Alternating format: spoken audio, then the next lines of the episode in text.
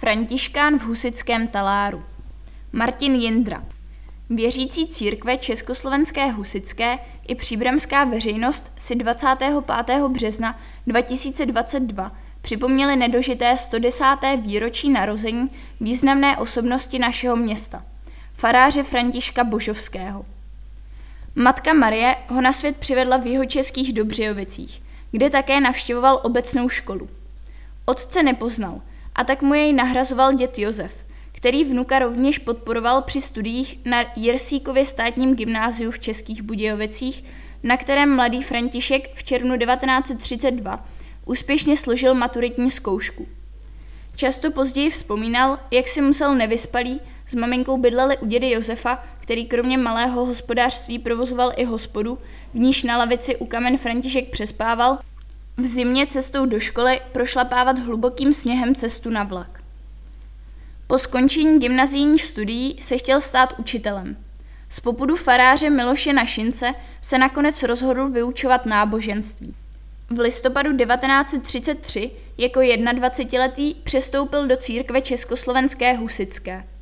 Po soukromém studiu církevní věrouky a mravouky složil jáhenské zkoušky a 22. dubna 1934 byl vysvěcen na jáhna. V zápětí byl ustanoven jako učitel náboženství a pomocný duchovní v Kasejovicích.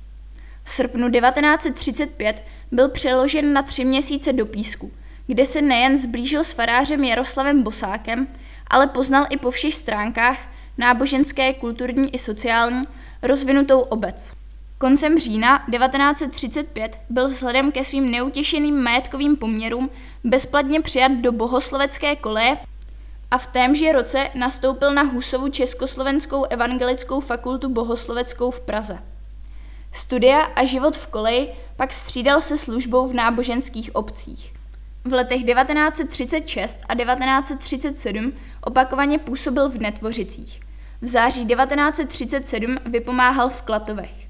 Dne 28. září 1938 byl v Praze vysvěcen na kněze. To už sloužil v Březnici, kam byl ustanoven jako zástupce faráře v únoru 1938. Za jeho působení byl v Březnici dostavěn Husův sbor. Hrálo se divadlo, při náboženské obci působil pěvecký sbor a sociální odbor. Farář vedl jednotu mládeže. Na řadě obecných i měšťanských škol vyučoval náboženství. Když v květnu 1945 přes město a jeho okolí ustupovala německá vojska a jednotky ruské osvobozenecké armády do amerického zajetí, došlo při bojích k poškození sboru a v jeho okolí k zabití 14 osob, které byly následně uloženy ve sboru. Farář Božovský pak několika rodinám vyřizoval jejich poslední vzkazy před smrtí. V roce 1946 byl ustanoven na farářské místo v Příbrami. V této náboženské obci sloužil až do své smrti v roce 2003. V březnu 1947 se oženil s Věrou Valentovou, se kterou vychovali tři dcery. Janu, Věru a nejmladší Evu.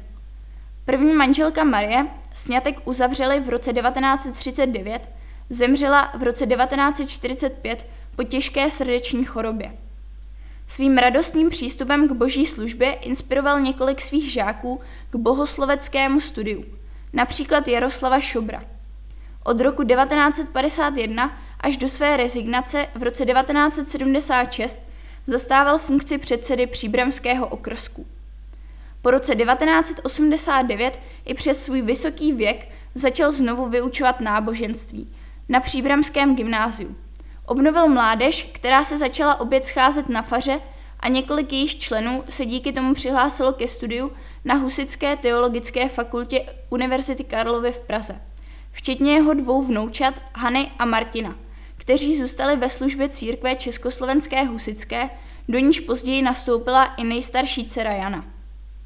Za 57 let služby se stal uznávanou osobností příbramského regionu.